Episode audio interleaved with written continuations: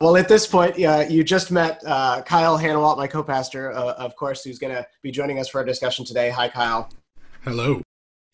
And uh, we will turn to our discussion. Uh, we're in the middle of this series of discussions, if you've been with us, called God of the Oppressed. That's a phrase we've borrowed from the late James Cone, who was a writer on Black liberation theology. Uh, we're immersing ourselves one at a time in different oppressed people group perspectives on Jesus and on faith and on God. Uh, this is because in America, what colors most of our understandings of Jesus and God, whether you like went to church as a kid or you just like picked it up through pop culture, like what is God about? What is Jesus about? What colors most of our perspective, if you grow up in America, is a European American, straight, white, male, dominant culture picture of, of, of God. Uh, but that has serious limitations um, because, in terms of its ability to help us deal with like suffering and the challenges of life that power and money and status can't fix well that you know a perspective like that is has some real limits to it. And in terms of the fact that we're not really talking about jesus if we're talking about power like jesus was an oppressed person. That's the vehicle god chose to show us what god is like is coming to us in an oppressed person. So if we want to be able to uh, fight injustice, if we want to be able to experience hope and resilience and joy in spite of injustice, we need a faith in a God that are acquainted with oppression, that are acquainted with suffering, that are acquainted with challenges. Uh, a faith in a God that are just about power won't offer us, offer us much. Uh, so that's what this series is about. We hope that it helps us to centralize perspectives on God that know oppression, that know what it's like to suffer, that are a little bit more close to the experience of Jesus than the powerful voices that we usually hear. okay, so today uh, our specific discussion is seeing God as a second generation immigrant, and we are honored to be joined again by Brownline's own Linda Kim. Uh, Linda is uh, somebody who's been helping us uh, kind of engage equity conversations. Uh, she's somebody who's been uh, vulnerable with her own story for us as a church, and so we're, we're so glad that she's with us today. Linda, I'll, just to swing it to you, the, the reality of oppression that you can help our community see is being a second generation immigrant uh, or the child of a Korean uh, of Korean immigrants. Uh, and then also, uh, there's a phrase that we were using in our preparation uh, that's a third culture kid. And that what that means, if you've not heard that before, is somebody who grew up in an environment where the, the culture of their environment and the culture of their family were two different cultures. And the identity that they ended up developing culturally is sort of the third thing in between those two cultures, sort of the overlap of that. And so, uh, tell us a little bit more about like the the reality of, of oppression um, that we're going to be digging into as somebody who's a second generation immigrant. Sure. Hey, y'all. Um, I'm glad to be with you guys here today. Um, so, yeah, just to give you just a little cultural context. Um, so, yes, as far as my identity goes, I'm second generation to immigrants uh, I'm South Korean, and uh, my parents were, were actually on one of the waves to immigrate to the states when Asians were allowed to enter. So we're talking like mid 60s, and so they're quite like the pioneers of that. Of that, um, and so you know, third culture kid. Vince and I talked about this, and and you very aptly put it. So for me, a lot of my my um, my growing of age and and all of those things that go into that isn't really my parents in that right? It's not their specific korean ethnic heritage or their upbringing. It's not wholly american of my nationality. It's that i am korean american and that has produced some very interesting things as far as like the the fusion of that the tension the marriage of the two if you will. So today i will be talking about that and the impact of that on my faith Thank you, Linda. Yeah, and uh, as we have, uh, as we we're uh, digging into for each of these conversations, you know, that's a a space to come from um, that is outside the quote unquote American norm. And so what you end up being is, is sort of subtly, um, sometimes explicitly, but very often implicitly looked down upon or shoved aside or made secondary um, when that's your story. And so, uh, so we think that Linda, uh, like the others that we've been um, sort of engaging and, and, and looking for their voice, can give us another really, really helpful insight of like what is God like? Because your experience is much more similar to the experience of Jesus than uh, somebody like me. Uh, so, uh, as we get into uh, what uh, some of the, the insights that, uh, that we've prepped with Linda, we want to remind you that our chat is open and Abby's monitoring that chat. So, if you want to um, throw in a question or throw in a comment, something that connects with you as we go along, please use that. We would love to engage that way. Uh, so uh, let me share um, uh, my screen here. So we are looking at uh, the same points together that we brought. Um, and uh, the first perspective uh, that we're going to talk about today is that when you are a third culture kid, you see God can be found anywhere with anyone. So, Linda, tell us more about this. Sure. So, to really understand this uh, insight that I have, um, I want to contextualize really what folks like my parents. So historically, churches have provided many immigrants with ways of forming communities and developing a sense of belonging in what was a strange land, um, providing a place to gather, share language, food, celebrate and pass on cultural customs and beliefs. This was certainly the case for my parents, who flocked to Korean churches for that sense of community while that was so necessary for that sense of belonging and to help preserve our culture, um, it could be very restrictive to folks who often felt the pressure to assimilate into that specific church culture.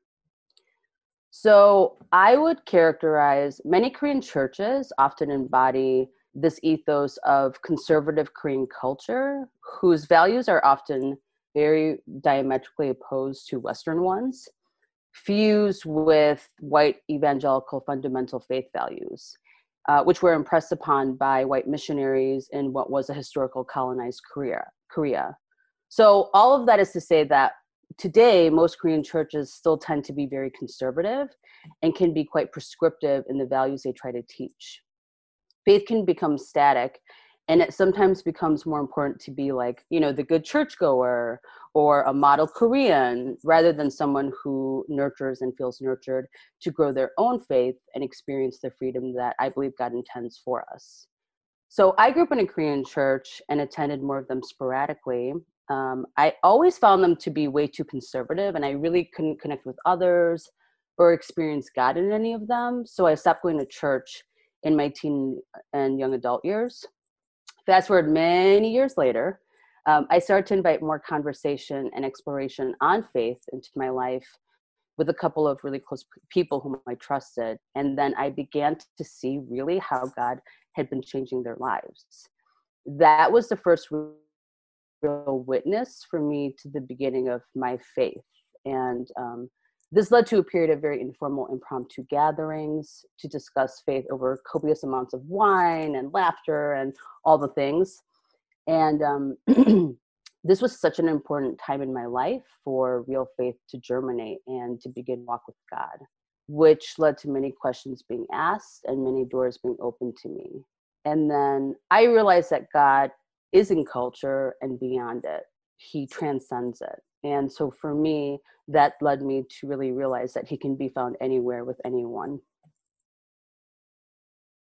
Really appreciate that. I think that there's um, uh, a lived experience, I think, with you of standing in between two different cultural experiences uh, that kind of speaks to the reality I think that we we're all wrestling with the, the, sense of like who we are and where we come from actually requires different things. And so being a first generation immigrant like your parents having something and, and these kind of very uh, uh, homogenous uh, immigrant churches are serve a really important purpose of maintaining culture in a place that is not uh, honoring or seeing that culture, so that's not lost.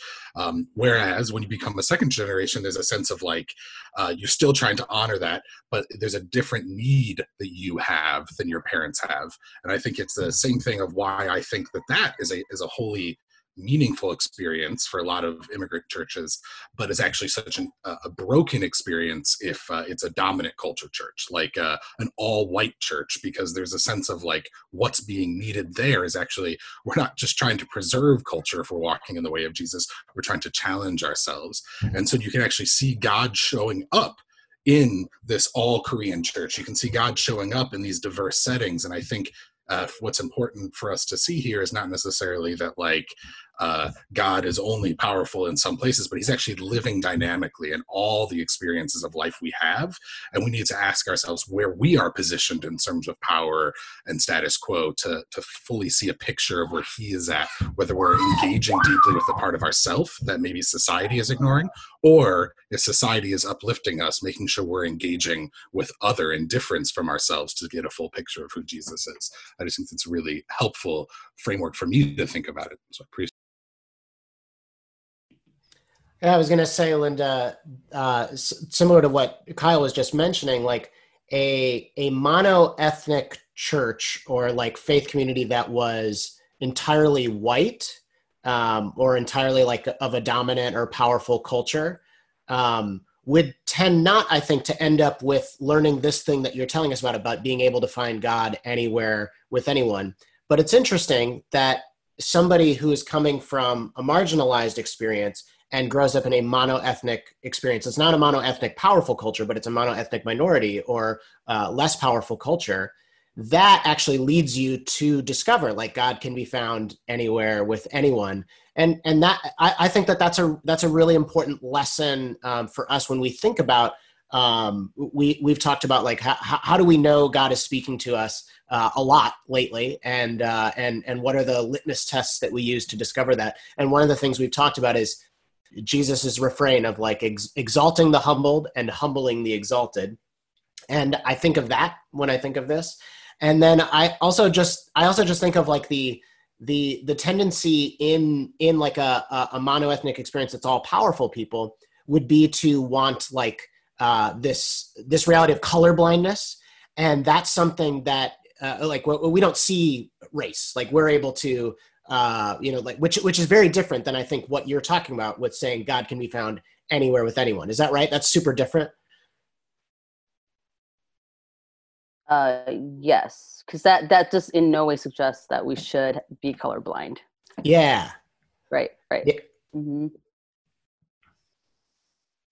Yeah, um, I appreciate everything that you guys just said, and I think that kind of teases out my experiences more um, because you know, in some ways, right, like Kyle, I think you put it really well that the needs are different, right? And in some ways, it's it's a privilege in of itself to be able to even try to fulfill those needs because you know for folks of my parents generation they weren't at that place right this was for them about survival to assimilate but to also feel like some sense of preservation of their identity and their culture and that it wasn't completely stripped of them right so and that's not that fortunately right like everything that like was sacrificed on their backs i didn't necessarily have to do in my lifetime right? And that that is what allows me to be truly second generation in a lot of ways. So for me i i did have more of the the freedom and the autonomy to seek out what faith authentically meant for myself. Um, and i think being the third culture kid where right like i don't have to accept everything at face value necessarily right um, because I don't have all the, the restraints um, and, and the high stakes that my parents did.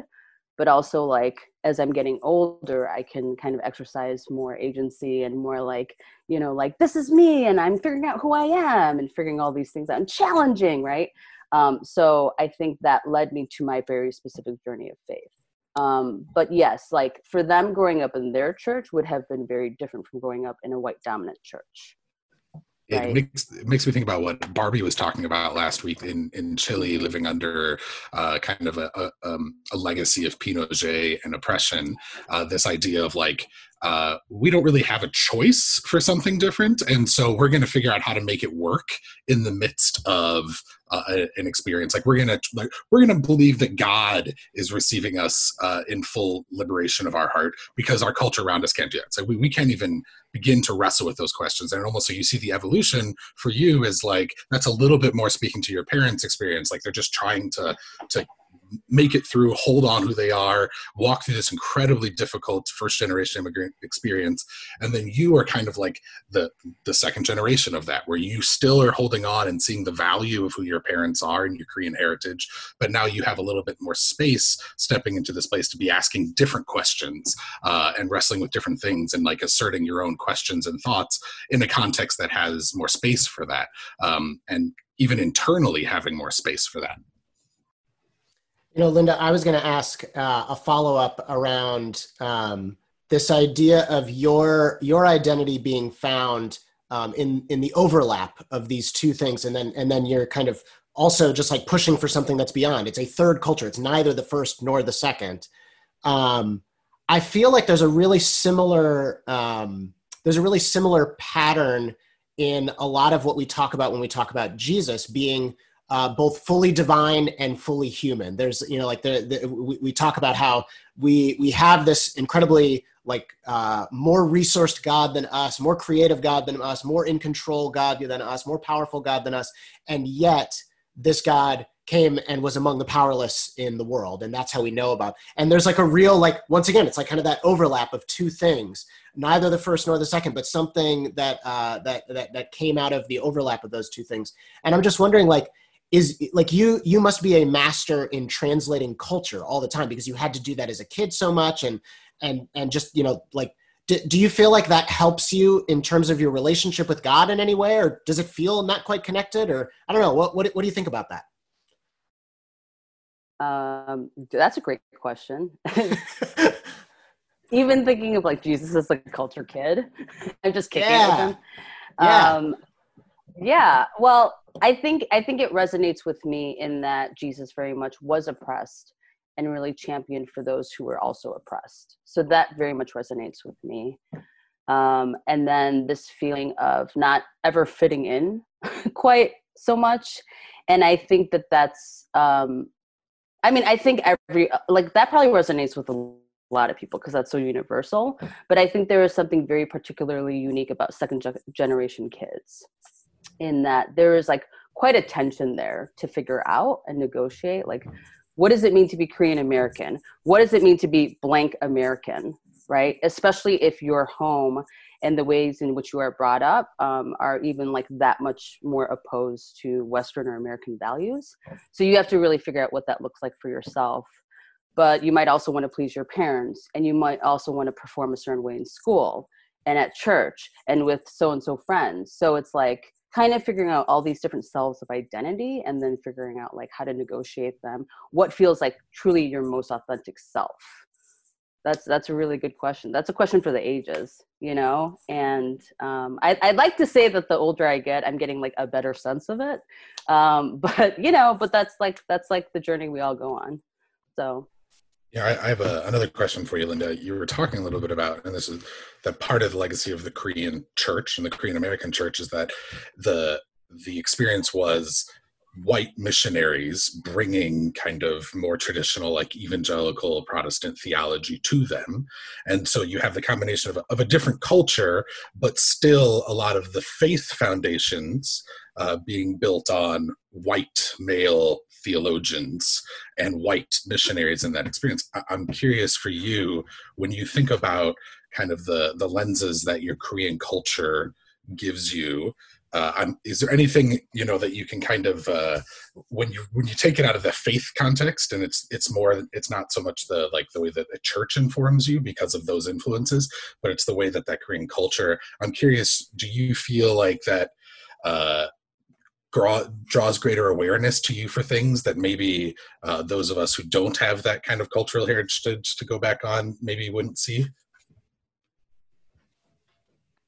Uh, draws greater awareness to what my identity or i would say who god is or just okay. parts about the world around us that maybe uh, you just you feel like maybe you have like a different in or a perspective on sure um it's really hard to isolate one thing right like outside of anything else because it's truly like an intersection of things. Um, but when i think about it yes i very much believe that um, particularly through my parents and seeing immigrants um, which is such a specific kind of experience and and journey journey and presents so many challenges that you know things that they had to fight for and establish for themselves um, really yes like i really feel like that in some ways is christ-like. Um, when you enter a place where you have no power no visibility no voice um, and you are very much treated less than you know um, that is a very specific thing that you know truly my parents have tried have had to figure out every single day of their lives since they've been here. And, and they have no regrets right? Like i think my i think you know my my dad would really resonate with like successful immigrant story right? Like pulling yourself up by your bootstrap for better or worse which is also a very complicated thing in of itself. Um, but you know and i and I, I do think it really opened up and provided so many opportunities for them but it did come at great cost and great sacrifice. And so um, to grow up in an environment like that and to think about those things which would be mostly invisible i think if we were white and if we were right born and raised here all of us um, it, it opens up this idea of these feelings of like what it means to persevere, what it means to have compassion, to experience compassion, and to show it to others. And the feeling of that is different. The right because like when things are much like when the stakes are much higher, and when survival is an issue, like those things become much more important, right? Yeah, yeah, that is really good. And just to like jump off of something you said earlier, um, like you like the idea of like just just kicking it with Jesus as a as a as a fellow third culture kid. I I realized like the the um the title we'd used for today's talk it can it sort of has a double meaning. Like we were saying, seeing God as a second generation immigrant, like as though from the perspective of a second generation immigrant. But we might read it like seeing God like God is a second generation immigrant. And I kind of like that. It's like, the, the, I think that there is a lot that we can get um, from seeing God as one who is just like a second generation immigrant. All right, well, uh, let's move to our second point that we have today. And uh, Linda, we want to hear more about how, when, let's see, pull it up here for us.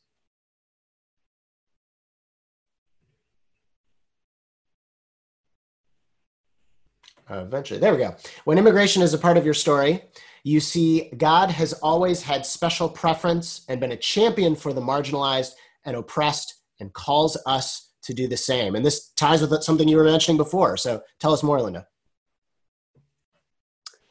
So, yes, um, uh, keep taking into account everything that we've talked about so far.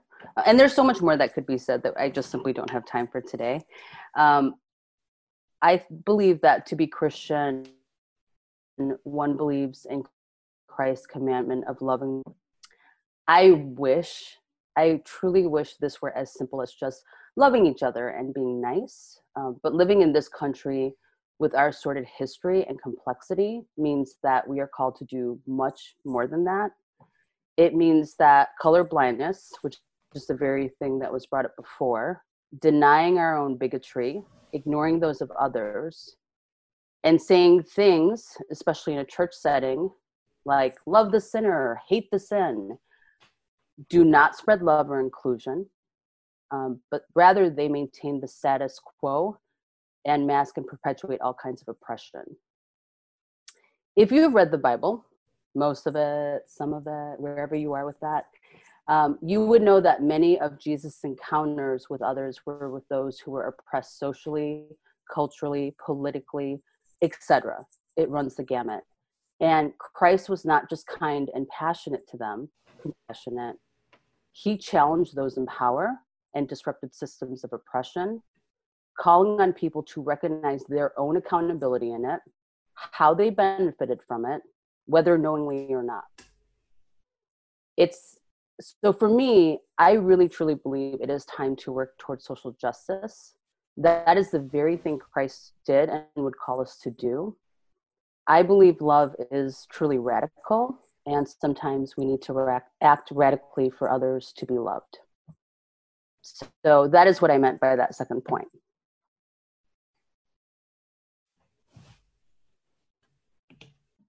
I think it's uh it's the the perspective coming as a third generation or second generation immigrant, I think um, it's it's a unique lens to understand the broken um, paradigm of equality and, and recognize the call for equity, like equality being really uh, in order for like we all just need the same. Like the goal in life is for the same. This is the color blindness. Like we're, we're just going to ignore it, and what we're going to make sure is what we have, the resources, the things, the opportunities are this like equal.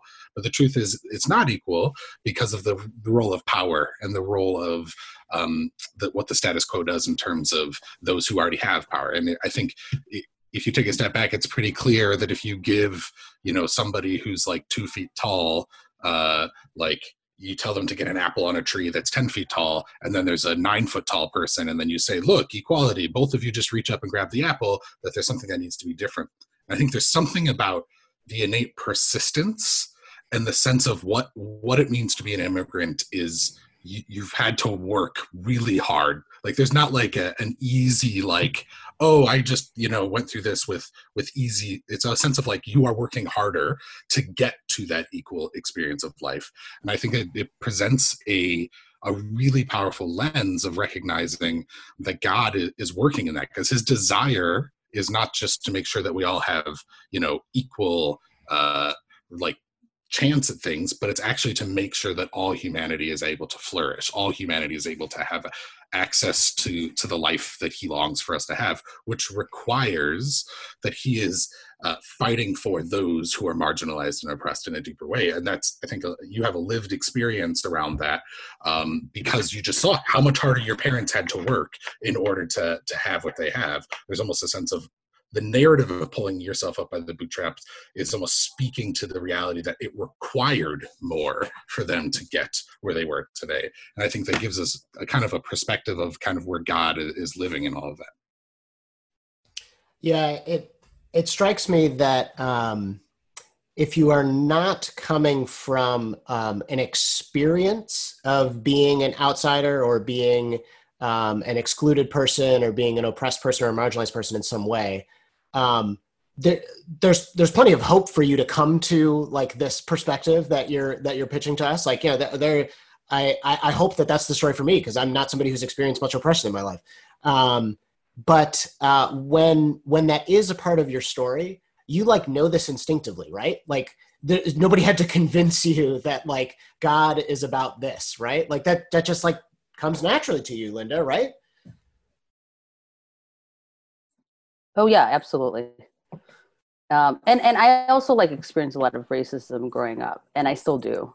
So um, it, it's not quite the story of my parents, but um, I think in some ways it's almost a more tenuous understanding of it um, hmm. because most of my years uh, was here. Um, I was actually born in Korea. This is like another layer of my story that I can talk about another time.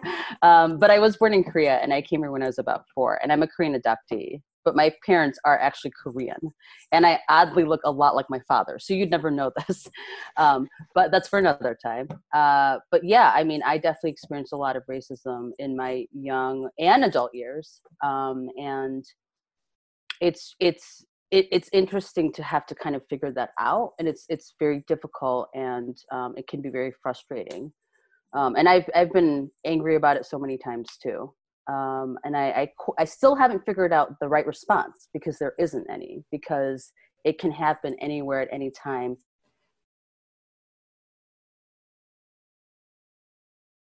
In so many different ways. So um, and um, so having said that I, I really do believe like you know when you go back to the bible and you look at you know christ's life when he was here you know he would have been the first person to say stuff, stuff is not fair. That is not true at all. Because he went out of his way he went out of his way to approach people and to lift up people who were oppressed because he knew it. He knew every part of that and he knew that by design that is what we're meant to do to lift those people up um, and and so that they have a chance right and to create that kind of equity in which um, they could thrive as the next person which is what god intends for all of us to do. So. You know Muted. Just thinking about the narrative of the Bible, I'm thinking about how um, the the the role that was played of uh, a oppressed people group in the, the the Jewish people in the time where Jesus came into incarnation and came to us is like uh, the the parallel of somebody who's experienced like themselves uh, being part of a people group that is not seen and heard and cared for.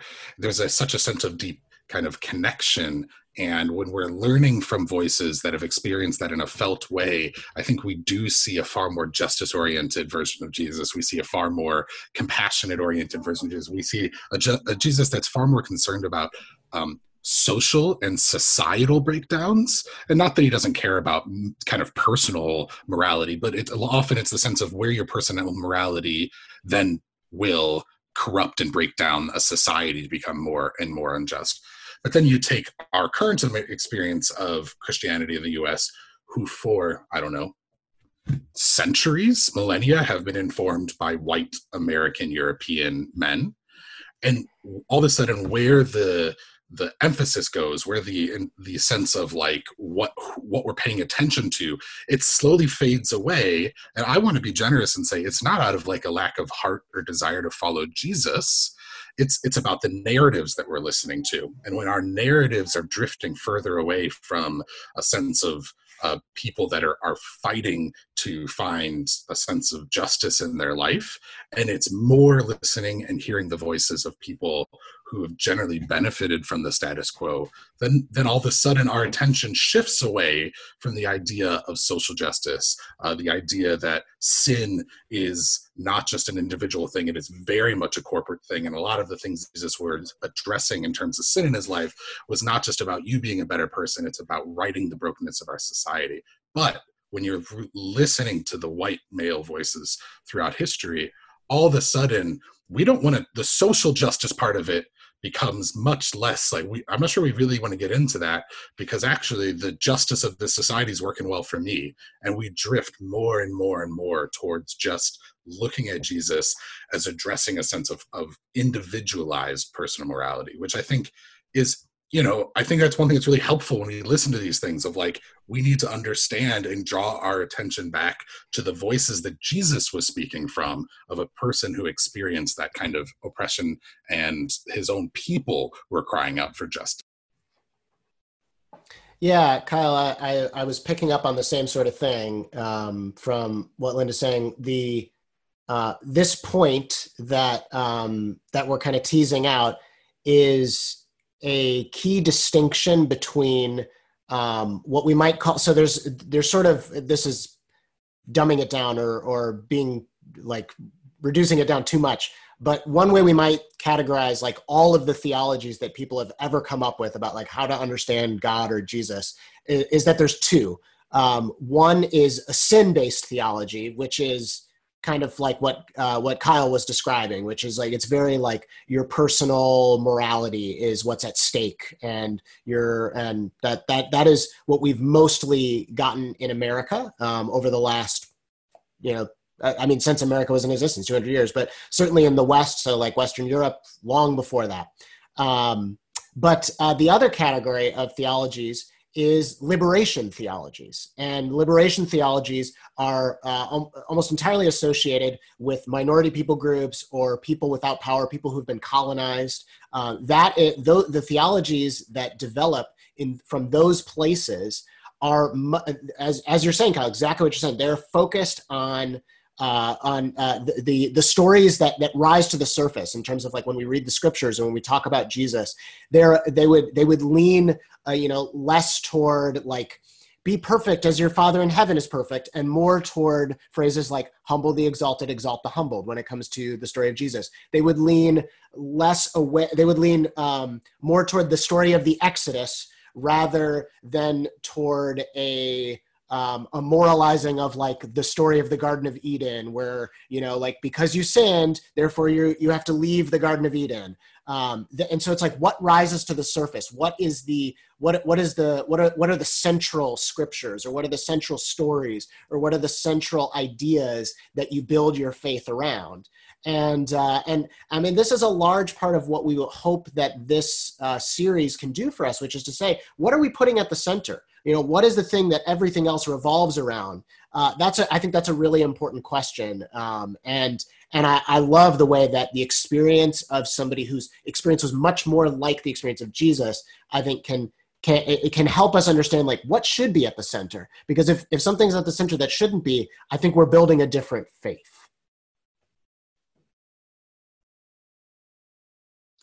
Um, I couldn't agree more with that. And, um, you know, as I think we'd all agree that stories are really important. Uh, and as someone who believes in equity work, they are so truly important, right? Like the things that we are taught in school, the stories that we are told. What what are these dominant narratives we are told because that's what people tend to believe right whether consciously or not and i think it's a really important question to raise like what are the, what do we believe what are the things that we are saying to be heard by others right? Um, in our church in our communities with our friends with people who don't know us particularly. Um, and i think christianity like has definitely its own sordid history right? Um, and i think you know like the things that you brought up when you have like male white dominant voices um, historically by and large who have also weaponized Christianity against a lot of people. Um, I, and that's why I actually brought up the phrase love the sinner, hate the sin. I really have a problem with that phrase. And, and, I, and I think at some point we've all heard it, we might have said it. I understand it because it's so embedded in dominant culture.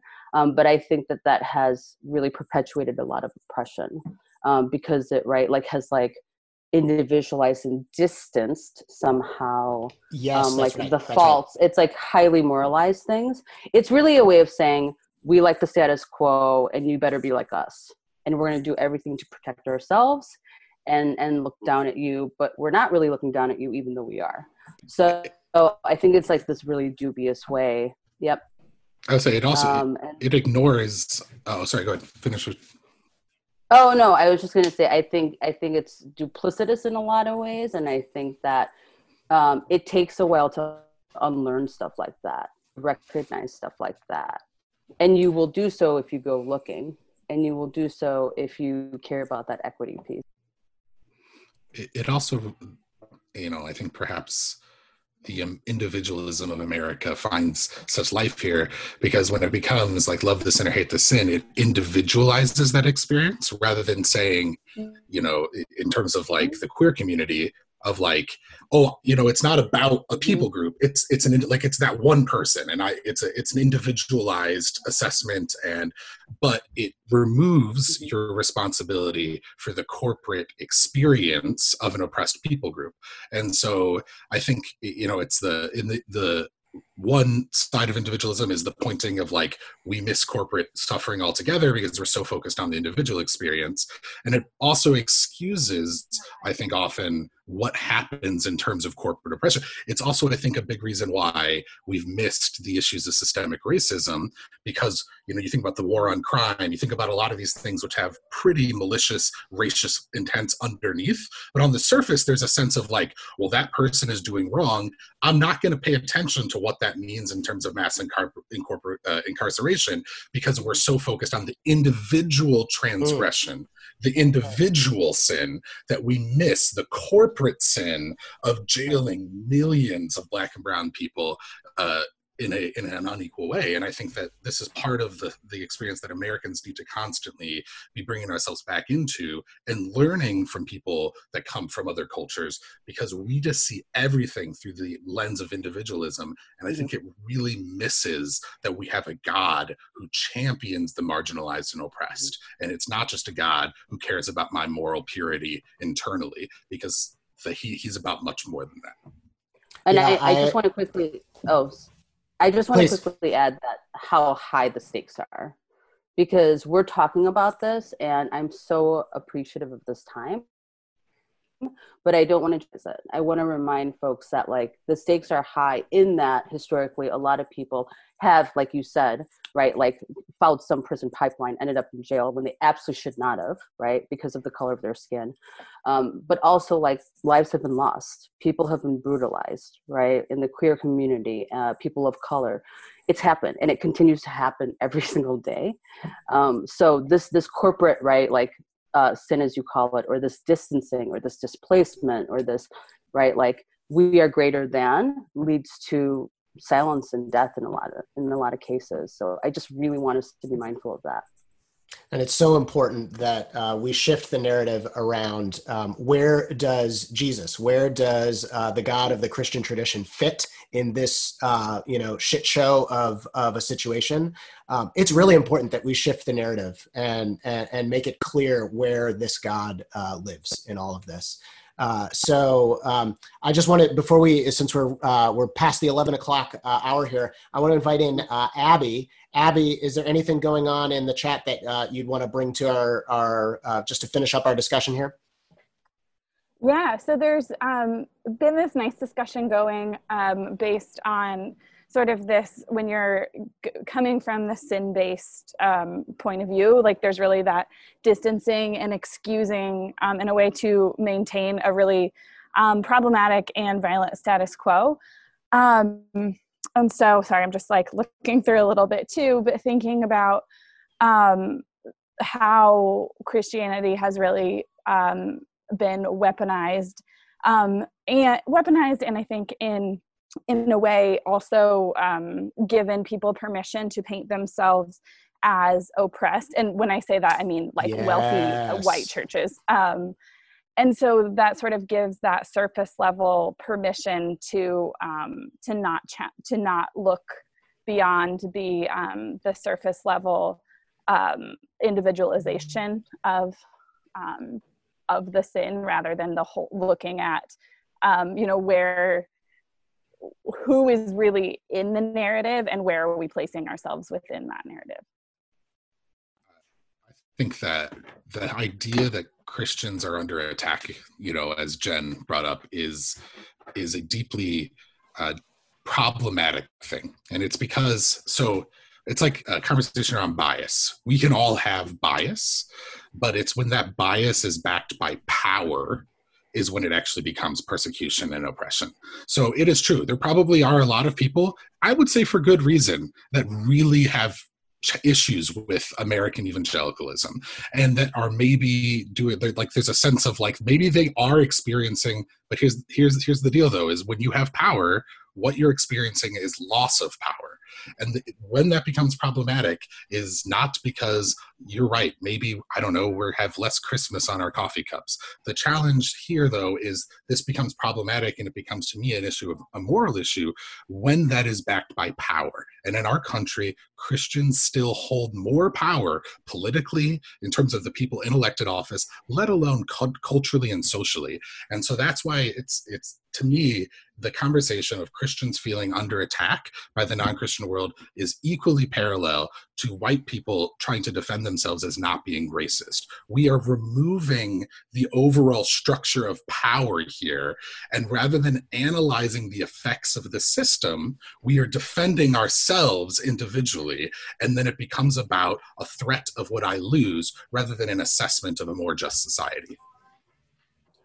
Yeah, I have said that I think that this country would look radically different if we spent less time trying to defend ourselves and, and prove that we are not racist and try to spend more time understanding racism and listening to the stories of others.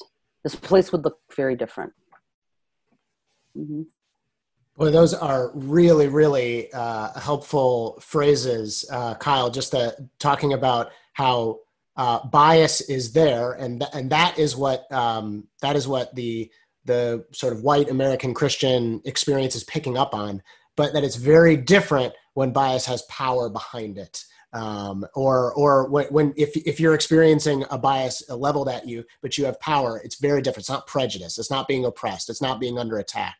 Uh, and th- that is that is just really really helpful to kind of uh, to just to understand like what's happening and and why that thing uh, that that so many in the chat were recognizing. Why does that happen? Uh, how can we get how can we end up in a situation where both narratives or both sides are telling the same narrative about themselves when when you're trying to look from as removed a perspective as possible? It just feels like this is crazy. Of of course there's more power over here than over here. Power is what is what helps us to understand Uh, well, it, it's hard to have to say that we're running low on time and that we have to. It, it just feels like feels like the wheels were just getting going and we're really going somewhere. But I think that there's a lot more to discuss here, and and certainly as uh, as we continue to to talk about this this big value of our church, shifting the narrative uh, a, a, a, phrasing that we've used that that's I don't think often used in, um, in, in in conversations around privilege, but we've tried to kind of bring to the forays religious privilege. Uh, their privilege is being discussed a great deal in our culture right now, which is great, and that's that's helping us to understand implicit bias when it comes to race and when it comes to ethnicity. But we think that our a, a huge burden on us as a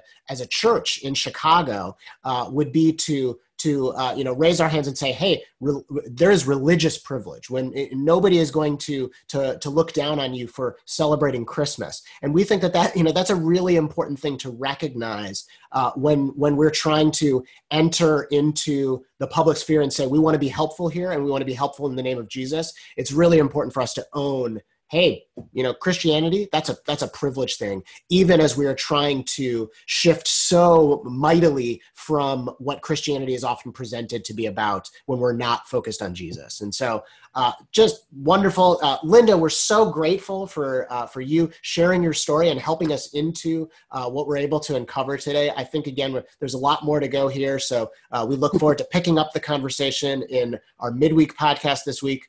Uh, but to to kind of bring us down for a landing here today. Linda, would you pray for us uh, as we uh, move to the end of our service? Yes, happy to do so. Thank you, Linda.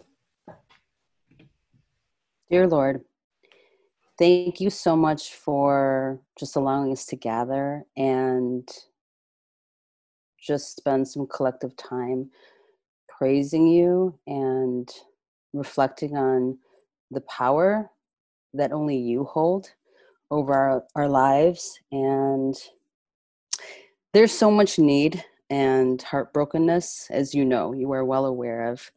Um, but I know that you are always with us and you walk with each and every one of us. You know what oppresses us, um, be it uh, something that is system- systemic in society, be it us figuring out who we are and how to respond to situations like these.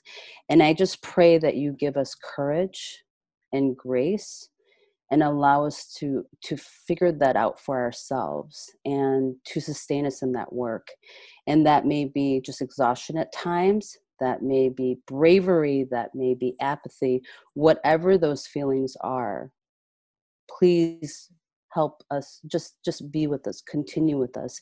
Um, this is a daily walk. This is the walk of a lifetime.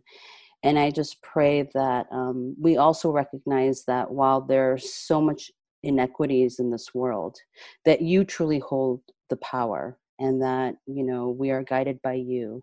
So i just i pray that you allow us to see all the opportunities in which you invite us to to be brave and courageous, but also to gather around you and to rest and to seek restoration because you also provide that. And I know that what your intention is is for everyone to feel free and to have agency and to be the very best selves that you would want us to be. And um, just thank you so much for that. In Jesus' name I pray, amen.